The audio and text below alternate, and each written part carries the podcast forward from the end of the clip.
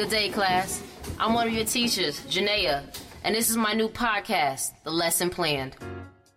In it, we're going to talk to educators. We're going to look at the ins and outs of teaching and share some entertaining, insightful, and of course, educational stories from wonderful guests. We're going to dig into the lives of teachers, those times we work in and out of classrooms.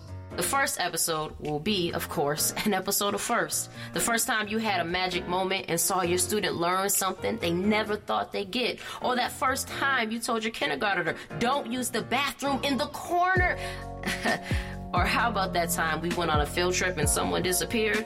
Uh, that didn't happen to me, but I'm just saying. You'll be able to submit experiences that you have had in our storytime segment. And you'll be able to gain priceless advice, whether you're a parent, a first year teacher, or someone who's been in the game for years. I see you, TT. The learning goal, guys, is to tune in for our first episode dropping February 12th on iTunes. I promise it'll be worth your mind.